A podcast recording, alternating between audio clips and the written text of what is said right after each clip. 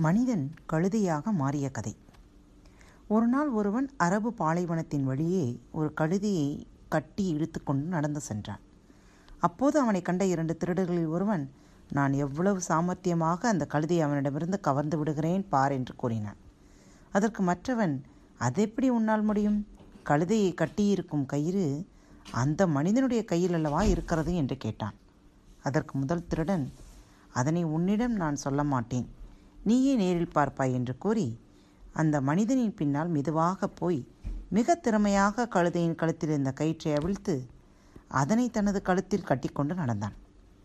கழுதையை தனது கூட்டாளியிடம் கொடுத்து அதனை ஓட்டிக்கொண்டு போகுமாறு கூறினான். அவனும் அவ்விதமே அதனை இழுத்து கொண்டு போய்விட்டான். இப்பொழுது திருடன் அந்த மனிதனுக்கு பின்னால் கழுதையைப் போல் கழுத்தில் கயிற்றுடன் சென்று கொண்டிருந்தான். சிறிது தொலைவு நடந்த பின் திருடன் அந்த மனிதனின் பின்னால் செல்லாமல் நின்று விட்டான் எனது கழுதை எங்கே? எல்லாம் ஒரே அதிசயமாக இருக்கே. நீ யார்? நீ எப்படி இந்த கயிற்றுக்குள் வந்து சிக்கினாய்? அதற்குள் அத்திருடன் எஜமான் என்னை தெரியவில்லையா?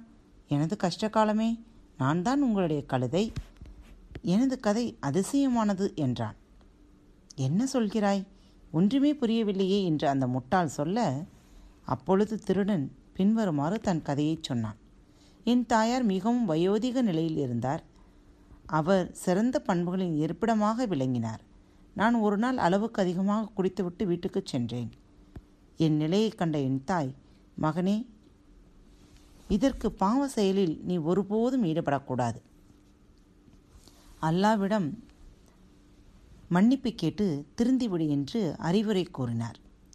குடிவெறியில் இருந்த நான் இந்த உபதேசங்களை கேட்காமல் திரும்பி கூட பார்க்காமலே இவ்வளவு தூரம் நடந்த அந்த முட்டாள் தன் கையில் இந்த கயிற்றை பிடித்து இழுத்தான். இந்த கழுதைக்கு திமிரை பார்த்தாயா? இழுக்க இழுக்க வராமல் அடம் பிடிக்கிறதே என்று கூறியவாறு மிக்க வலுவுடன் கயிற்றை இழுத்தான். ம் கழுதை நகர்ந்த பாடில்லை.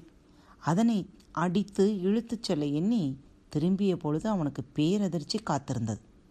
அவன் இழுத்து வந்த கழுதையை காணவில்லை. மாறாக அவனுடைய கயிற்றுச் சுருக்கில் ஒரு மனிதனின் தலை மாட்டிக்கொண்டிருந்தது திருடனின் தந்திரம் அவனுக்கு தெரியாதல்லவா? கயிற்றிலிருந்து விடுபட முயற்சி செய்வது போல் திருடன் பாவனை செய்து திமிறினான் அப்பொழுது அந்த முட்டாள் ஒரு தடியால் என் தாயாரை அடித்து விட்டேன். பொறுமையை இழந்த அவர் என் மீது சாபமிட்டார். அதனால் நான் கழுதையாக மாறிவிட்டேன்.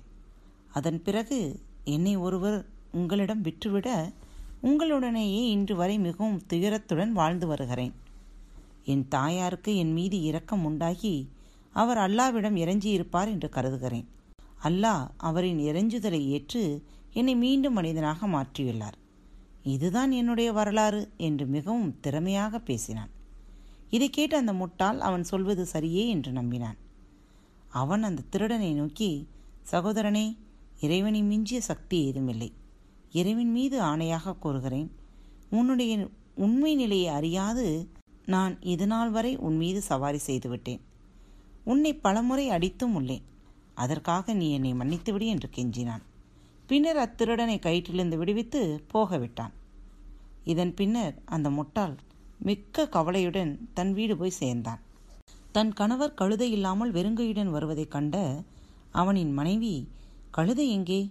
நீங்கள் மட்டும் தனியாக வருகிறீர்கள் என்று கேட்டாள். அப்பொழுது அவன் நடந்த அனைத்தையும் கூறினான். அது கேட்டு அவள் செய்வதறியாது தவித்தாள். மனிதன்தான் கழுதையாக இருந்தான் என்பதை அறியாமல் அவனுக்கு எண்ணற்ற கொடுமைகள் செய்து வேதனைகளை கொடுத்து விட்டோமே.